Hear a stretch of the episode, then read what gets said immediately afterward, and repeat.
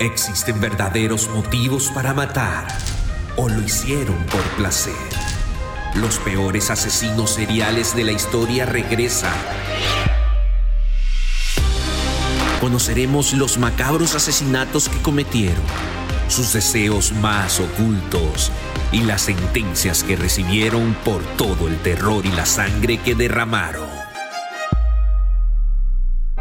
Ten cuidado, porque nunca sabes quién será la próxima víctima de estos crímenes de terror. Bienvenidas y bienvenidos al tercer episodio de nuestra serie Crímenes de Terror.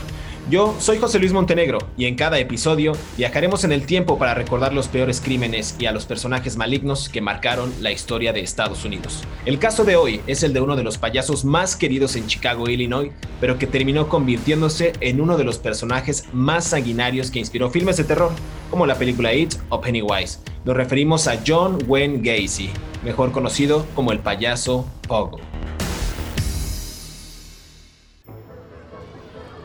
Los payasos siempre han sido sinónimo de risa y felicidad. Muchos niños se divierten en las fiestas con los payasos y la misión de estos es siempre hacerlos sonreír con sus bromas. Sin embargo, la figura del payaso también ha sido relacionada con lo maléfico y muchos niños sienten miedo de él.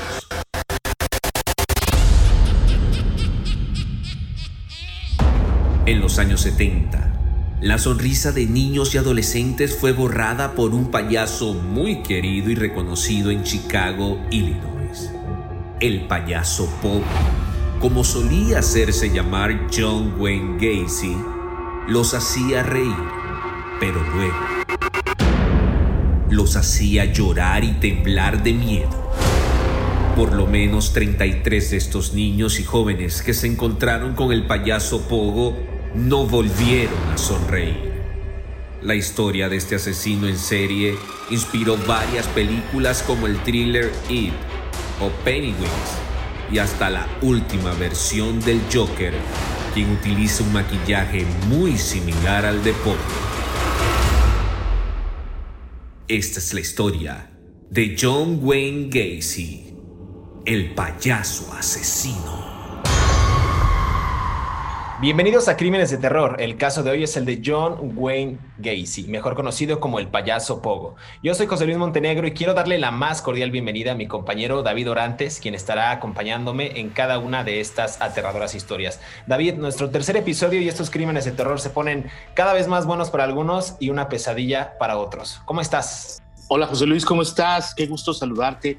Sí, la verdad es que cada vez nos adentramos más en la mente de personas que han causado mucho daño a otros en los Estados Unidos y que se han convertido en famosos asesinos seriales por, por la calidad de sus crímenes. Cuando digo calidad me refiero a la sofisticación con que lograron cometer sus, sus asesinatos contra otras personas. Y el de hoy es un caso muy, muy relevante en la historia de este país. Oye, David, este caso es quizá uno de los que más me apasiona, porque en el pasado, por si no nos han escuchado, los queremos invitar a que escuchen dos, nuestros dos primeros capítulos, eh, el de Jeffrey Dahmer, mejor conocido como el caníbal de Milwaukee, Charles Manson, uno de los asesinos seriales más mediáticos de la historia, pero en este caso, John Wayne Gacy, un payaso que curiosamente fue muy querido en los años 70, pero que con el paso del tiempo borró esa sonrisa de muchos de los niños que tuvieron la fortuna o el infortunio de conocerlo, como ya escuchamos. Pero ¿qué, qué sabemos? ¿Qué pasó con John Wayne, John Wayne Gacy, perdón David? ¿Cómo fue la infancia de este personaje? Infancia es destino, ya lo hemos reiterado en nuestros dos primeros capítulos, pero vamos a adentrarnos a la vida de este personaje. Bueno, eh, al igual que, que Jeffrey Dahmer, eh, John Wayne Gacy Jr., que era su nombre completo, él nació el 17 de marzo de 1942 en Chicago.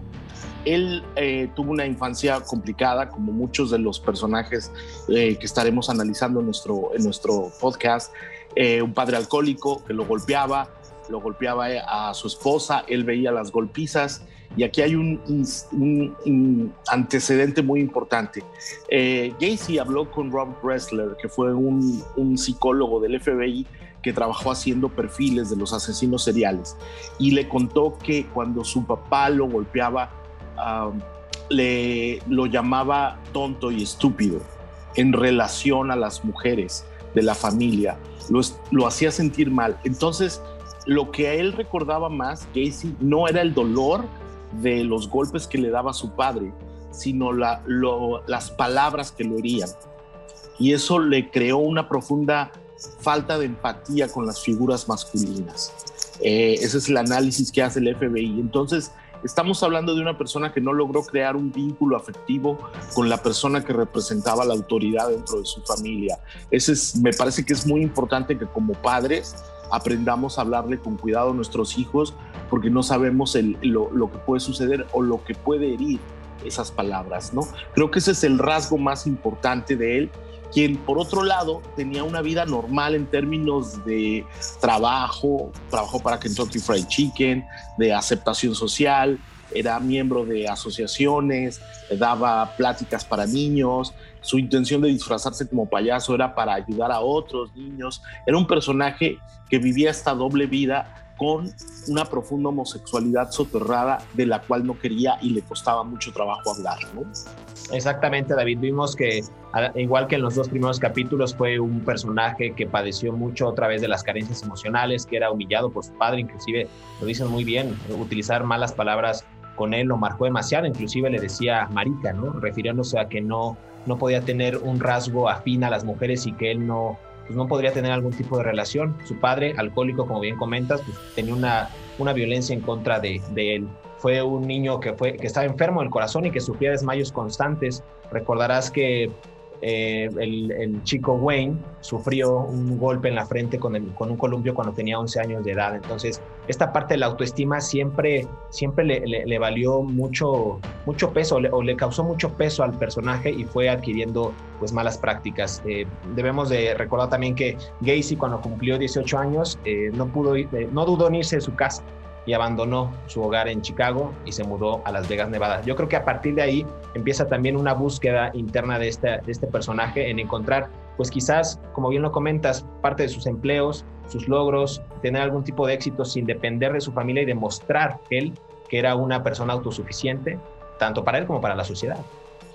Eh, sí, pero a ver, hay una serie de cuestiones aquí. Él trató de esconder su homosexualidad porque se casó, vivió con una mujer tuvo hijos. Los hijos, eh, y cuando estaba relacionándose con esta mujer, con la que no voy a decir su nombre, porque para, creo que todavía vive, ella eh, se dio cuenta que su esposo no le respondía como ella quería como esposo. Y rápidamente se dieron cuenta y se dieron cuenta en el vecindario que él era una persona homosexual.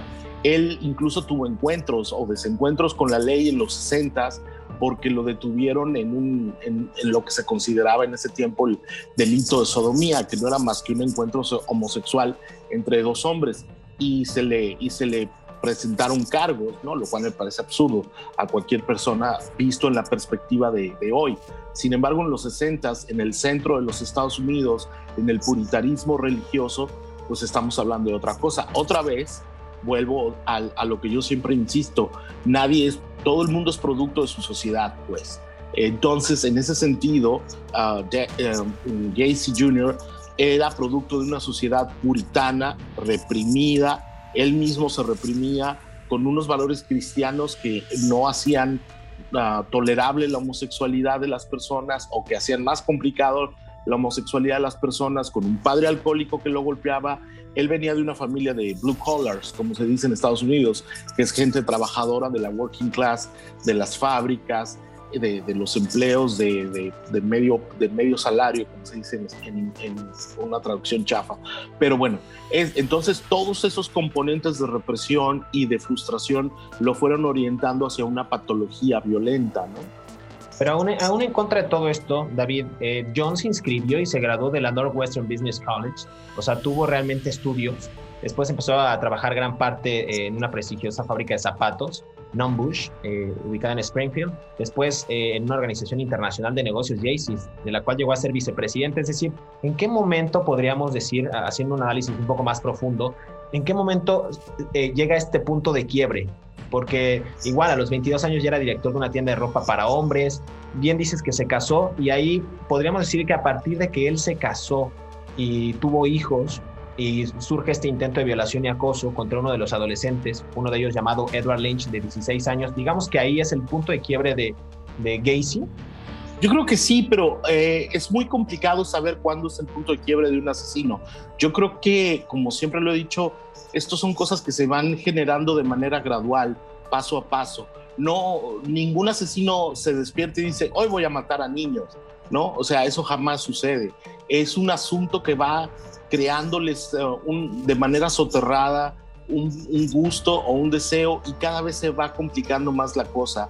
Eh, yo, creo que, yo creo que cuando él se eh, enfrenta a toda la frustración de, de, su matrimonio, de que en el vecindario en el que vivía lo acusaban de homosexual, se hacía el rumor de la homosexualidad, él decide hacerse payaso. A ver, esto, esto que voy a decir tiene que ver con el teatro. Las máscaras son una forma de evitar quiénes somos. Entonces, cuando él se pone una máscara como payaso, él logra adentrarse en un personaje que no es el mismo, es aceptado y es querido y es apreciado. Entonces, él se descubre a sí mismo una personalidad para ser aceptado, querido y respetado. Entonces, a partir de ahí, eso se convierte en su gancho para poderse acercar a los niños. Tanto es así en la casa en la que cometía los abusos, él les decía a los niños que les iba a poner unas esposas porque les iba a hacer un truco de magia, apelando a su fama como payaso, como el payaso Pogo.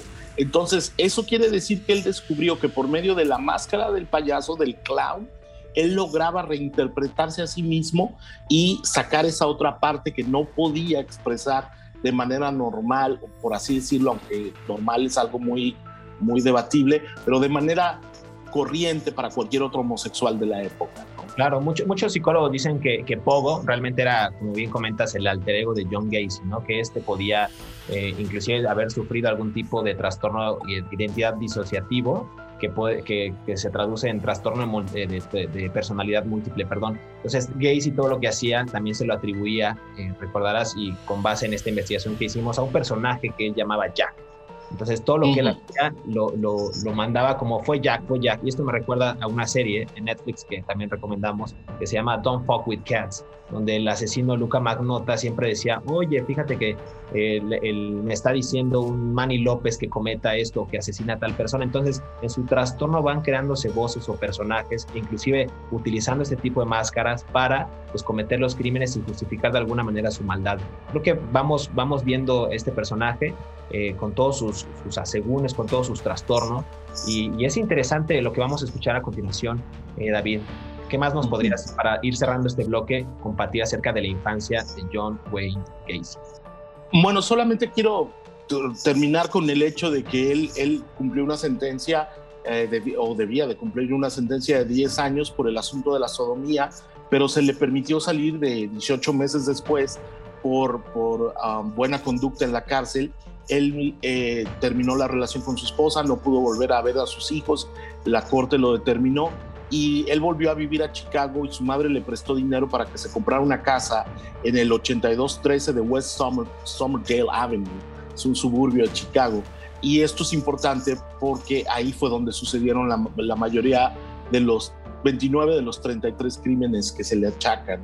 Entonces, él volvió a esa casa para tratar de olvidar su pasado cuando en realidad todo, todo se torció y todo comenzaba ahí, David. Vale la pena hacer un recordatorio a nuestra audiencia que estas historias que van a escuchar a continuación son narradas evidentemente con fines informativos y no estamos sugiriendo que repliquen o apliquen este tipo de prácticas, ya que muchas de ellas son penadas por la ley vigente. Vamos a escuchar el caso de hoy, David, si te parece, el de John Wayne Gacy, el payaso Poco.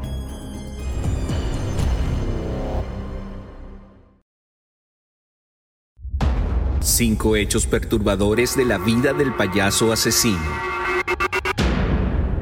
Gacy, tal como se demostró en el juicio que tuvo en vilo a todos Estados Unidos en 1980, llevaba a sus jóvenes víctimas, siempre varones, a su casa con ofertas de trabajo en su compañía constructora, pero también les ofrecía drogas, alcohol o sexo para luego narcotizarlos y estrangularlos siempre fueron jóvenes estudiantes o niños. 2. Los investigadores que le seguían los pasos lograron entablar confianza con él Y un día que los había invitado a cenar, los agentes notaron un olor fétido en la casa. El asesino, al verse atrapado, se derrumbó y confesó sus asesinatos. 3. La policía logró identificar a la mayoría de las víctimas que habían desaparecido entre 1972 y 1978, gracias sobre todo a los efectos personales que Gacy guardaba como recuerdos suyos, pero aún hoy, casi 25 años después, ocho siguen sin identificar. 4. Gacy se dedicó a la pintura mientras estuvo en prisión. Muchos de los dibujos que hacían eran de payasos, incluso Muchas de estas obras de arte siguen vendiéndose en subastas hoy en día. En 1994, 25 obras de Gacy fueron compradas para ser quemadas en una gran fogata a la que asistieron más de 3.000 personas, incluyendo los familiares de sus víctimas. Uno de sus autorretratos fue vendido en 7.500 dólares y en páginas web como Murder Auction, Supernow True Crime Gallery y otras páginas de coleccionistas de artes relacionados con asesinos seriales, se venden las obras de Gacy desde 6 mil dólares y hasta 175 mil dólares. 5. John Wayne Gacy fue gerente de tres restaurantes de comida rápida de Kentucky Fried Chicken, gracias a que su suegro le dio la oportunidad de trabajar allí.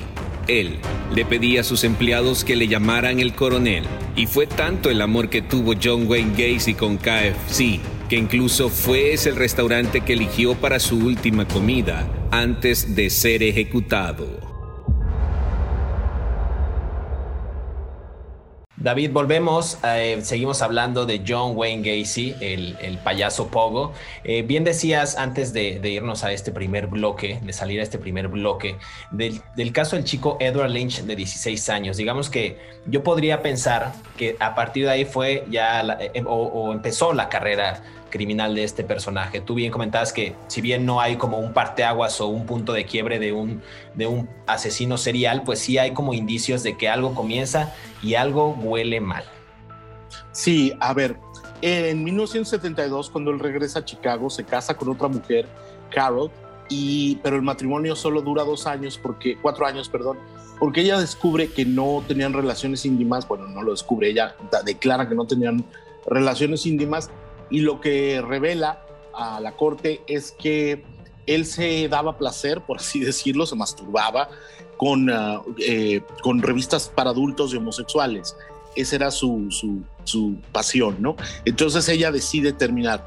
En 1976, él termina su divorcio. Muy bien.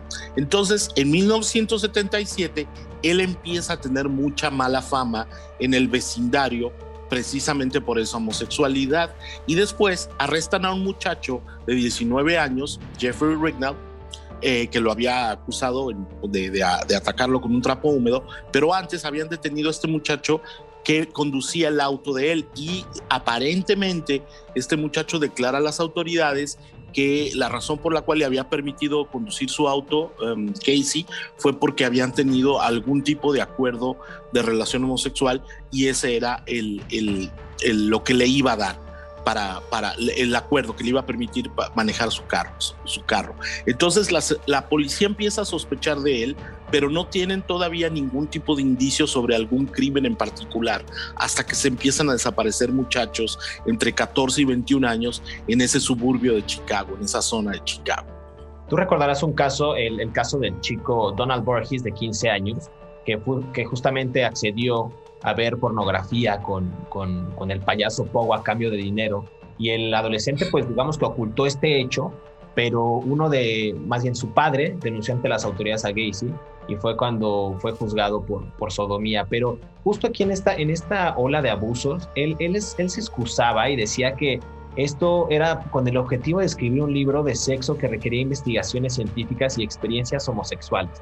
Entonces, que, que, iba inclusive avalado por el, por el entonces gobernador del estado en el que él ya estaba viviendo, en Illinois, pero bueno, vemos todo, vemos todo un asunto, como bien mencionas, con, con todo un, como lo hemos visto en los dos capítulos anteriores, un análisis bastante bueno por parte de los asesinos seriales para cometer sus crímenes. Es decir, se empecinan tanto en conocer a la víctima, en inclusive seguir un patrón para poder hacer este tipo de, maldad. ¿Estás, ¿Estarás de acuerdo conmigo? Claro, a ver, todos los asesinos seriales que hemos visto, Jeffrey Dahmer, uh, Charles Mason y John Wayne Casey tienen un patrón en común. Además de la infancia con problemas, son personas manipuladoras profundamente. Robert Ressler, que fue este eh, analista psicológico del FBI que lo entrevistó, él, que además es muy importante, eran vecinos. Cuando Ressler era niño, era vecino de la casa en la que sucedieron todos los crímenes de Gacy Jr. Vivía a cuatro cuadras. Em, él notó en sus conversaciones con Gacy Jr. en la cárcel que era un manipulador incluso para jugar el rol de víctima. Él decía, a ver, me están retratando como un demonio, como si yo saliera vestido de payaso a las calles y agarrara al primer, al primer tipo que veía ahí. Y no era así, él mismo era un tipo, a ver, era un tipo regordete, de cara redonda, uh, bonachón, risueño, de pelo... Mm, era un tipo que te hacía reír, tenía buena conversación. Tú lo mencionaste, él estudió en Northwestern University, que es una universidad de mucho respeto en el área de Chicago, muy bonita, liberal, con una tradición cultural muy importante. Él era miembro del Partido Demócrata, o sea, no era un tipo, no estamos hablando de un palurdo, pues, sin educación. Entonces, eh, la, la seducción de él se manifestaba dentro de la inteligencia, ¿no? Un tipo que lograba manejar, pero sus perversiones se manifestaban dentro del sadismo. Todos tenemos parafilias sexuales, a todos nos gusta hacer determinadas cosas en la cama con nuestras parejas o con nuestra pareja. Sin embargo, de ahí a pasar al crimen es otra cosa cuando ya no está consensuado, ¿no? Hay algo muy importante. Estamos viviendo en los 70 también un despertar sexual. Es la época de la música disco, de las drogas duras, el auge de la cocaína en los Estados Unidos. Hay muchos movimientos de liberación homosexual en los años 70 y eso también provocó que muchos jóvenes se sintieran atraídos o deseosos de explorar su sexualidad legítimamente y cayeran en manos de personas como John Wayne Casey. Él aprovechó esa circunstancia de los años 70 de la, de, la liberación rosa, como se le llamó en ese tiempo, para atraer a sus víctimas en búsqueda de nuevas experiencias. Eso es, eso es, eso es parte de lo que de lo que, de lo que representó su vida, ¿no? Claro, y, justamente lo comentabas hace un momento, en, el, en 1975 él incrementa esta obsesión sexual y fue lo que llevó justo al rompimiento de su segundo matrimonio con una víctima eh, que sería un joven de descendencia yugoslava, ¿no? John Butkovich. Eh, John Wayne decía que era un, que era una persona que le debía dinero y tenía un pago pendiente por honorarios en la empresa de construcción que él tenía. Y de ahí se derivó pues una serie de conflictos que al final del día pues lograron el, el, cometido criminal de este sujeto, ¿no? Asesinar a este personaje, asesinándolo, enterrándolo en el jardín de su casa y cubriéndolo de cemento, ¿no? Los jóvenes, los jóvenes eh, los padres de este joven pensaron que él se había jugado de su casa, pero no, realmente fue asesinado por, por este personaje. Y así como esta hay otras historias eh, por parte de este, de este sujeto que asesinó a, varios niños, como bien comentas, pero todos también con un patrón en específico, ¿no? Jóvenes de cierta edad, me parece que también con ciertos rasgos físicos, como los otros asesinos que hemos narrado en los dos episodios pasados, hay un patrón. Siempre hay un patrón. O sea, ninguna, siempre hay un patrón, incluso en, nuestros, en nuestras vidas diarias, hay la tuya y la mía, tenemos patrones de conducta para actuar. Siempre hay un patrón en todo, aunque no lo percibamos. A ver, hay una cuestión muy importante en el caso de Casey Jr. Él tenía dos elementos para atraer a los muchachos. Uno era la figura la figura atractiva del payaso Pogo y otro era la figura de autoridad que él pretendía o simulaba hacer. Él tenía una placa de policía que nadie sabe de la policía de Chicago, que nadie sabe muy bien cómo la de, la oficina del alguacil de Chicago, que nadie sabe exactamente cómo la consiguió y la ponía en la en lo que sería el tablero de su auto, que era un Oldsmobile negro, que era parecido al que manejaban los policías de, de, undercovers o los policías detectives investigadores de la policía de, del área de Chicago. Entonces él atraía a los muchachos, a las víctimas, a la fuerza después, bajo, bajo la supuesta premisa de que él era una autoridad. Ellos ganaban, les ganaba su confianza haciéndoles creer que era una autoridad y cuando estaban en su casa tomaban y se drogaban juntos y luego con el cuento de que era un payaso y de que hacía magia, los, los, ah, los esposaba y era cuando les hacía felaciones o los obligaba a él a que le hicieran felaciones y luego los mataba, ¿no? Claro, es, es, todo un patrón, es todo un comportamiento criminal que van desarrollando y van perfeccionando. Eh, está mal que lo digamos, pero van perfeccionando estas técnicas. Bien lo hacía John Wayne a través de la sodomía, drogándolos con cloroformo. Inclusive por ahí hay un caso de un, de un chico que quedó muy mal eh, de salud justo por el abuso de estas sustancias que el, propio payaso le daba. Y, creo que también otro de los casos bastante sonados fue el de Robert Pist, el joven de 15 años que decidió ingenuamente ir a preguntar a Gacy acerca de un trabajo de verano eh, en, en su empresa de construcción.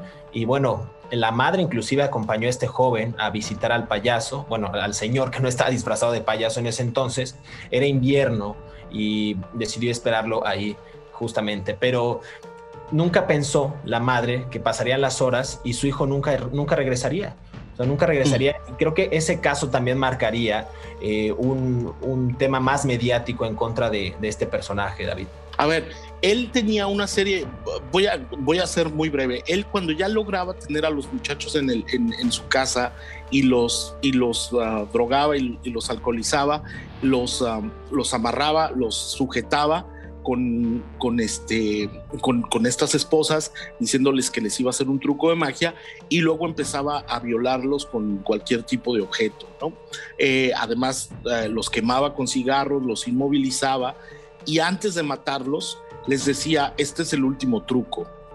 Y rezaba un salmo de, el Salmo 23 de la Biblia para quien lo quiera leer. Aquí estamos otra vez volviendo al componente del puritanismo religioso de, del medio oeste de los Estados Unidos y los muchachos morían por casi todos por asfixia, por sofocación, por medio de esa cuerda que él les amarraba y los mataba y eran las la, pero él siempre se los advertía este es el último truco y luego rezaba la Biblia y los muchachos morían todo esto está contenido en la investigación que hizo Robert Ressler para el FBI y que el propio, y que el propio Gacy eh, declaró y coincidió eh, y hay pruebas forenses de que lo hacía y se encontraron eh, las cuerdas con las que mataba a los muchachos. La mayoría de ellos enterrados e inclusive escondidos en la casa. Este caso que te comentaba de Robert Pist, los oficiales lograron encontrar a la persona, pero al entrar a la casa de, del payaso Pogo, pues encontraron y se percataron de un olor bastante fétido en el lugar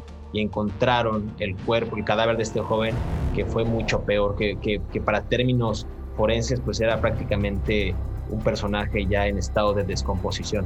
David, vamos a pasar al siguiente bloque y vamos a seguir eh, escuchando la historia de John Wayne Gacy Jr., el payaso Pogo. A pesar de toda la evidencia en contra de John Wayne Gacy, él nunca aceptó los cargos y dijo estar orgulloso de la persona que era y de haber llevado una vida correcta.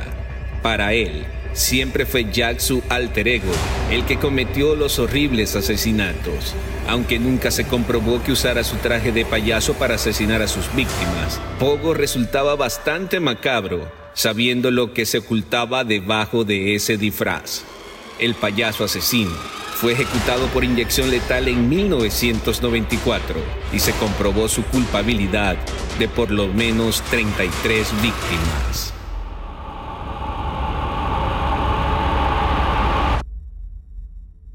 David, estamos de vuelta. Cada vez se pone más bueno este capítulo de John Wayne Gacy. Me parece un personaje de los más aterradores de la historia de Estados Unidos del crimen. Bueno, ya tuvimos a, dos personajes anteriormente, pero cada vez van, van increciendo estos, estos crímenes. Eh, yo te comentaba en el bloque pasado que a, raíz del asesinato del chico Robert Pist, creo que ya se empiezan a, desvelar muchos de los, de los crímenes que había cometido este personaje, pero siempre cautivaba. Al final del día, el payaso Pogo siempre lograba su cometido que era manipular a la gente. Siempre caía bien, era el buen ciudadano, fue político, eh, fue vicepresidente de una empresa, trabajó en Kentucky Fried Chicken, es decir, siempre estaba todo acomodado a las piezas para que pareciera que nunca iba a caer, pero al final cayó este personaje. Siempre caen, siempre caen, siempre cometen errores que los llevan a, a, su arresto, ¿no? No hay crimen perfecto, incluso así pasen muchos años, ahora con las nuevas técnicas de, de investigación científica, siempre caen. A ver, eh, el error de, de, de, de, Casey Jr. fue secuestrar a Robert Pierce. Este muchacho era un empleado, como tú decías, de una farmacia, era el empleado part-time de tiempo parcial de una farmacia y le ofreció empleo por 5 dólares la hora y le dijo que él le pagaría. Eh, fue a la casa, le dijo a su, su mamá lo iba a recoger para llevarlo de regreso a su casa, pero le dijo que tenía que hacer un trabajo y se fue a la casa de, de Casey. Eh, él llegó a la casa y lo, lo, mm, le dijo que le iba a dar un buen dinero eh, y le puso las esposas en un momento de distracción del muchacho y le dijo, te voy a violar y no vas a poder hacer nada para evitarlo. Ahí ya era más, más explícito, David. O sea, ahí ya no, no le todo el, rollo, como habíamos comentado, de va a ser el primer acto y este es el acto final. No, va directo, ya está muy avanzada su, su, claro. criminal. Eso ocurrió en diciembre de 1978, el 11 de diciembre de 1978. Entonces, eh, el, el, muchacho empezó a llorar, empezó a asustarse y, y, en, y, en, un momento lo tuvo que matar porque recibió una llamada aparentemente de un conocido eh, mientras el muchacho se estaba muriendo ahí en su casa después de que lo ahorcó con la, con la cuerda final, ¿no? Con el último truco.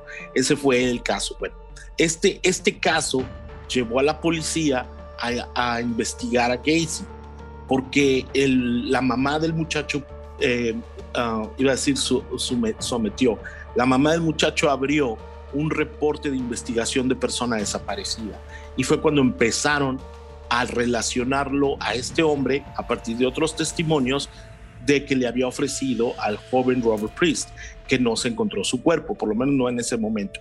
Y se le ejecutó una orden de allanamiento en su casa. La policía de Des Plaines, es un suburbio de Chicago, obtuvo una una orden para revisar la casa el 13 de diciembre, dos días después, y encontraron un montón de cosas. Encontraron una pistola, encontraron este, pornografía eh, de, hombres, encontraron drogas, encontraron eh, armas, encontraron una licencia falsa de policía, encontraron documentos de personas y fue cuando empezaron a pensar que este hombre podría estar relacionado con otros crímenes.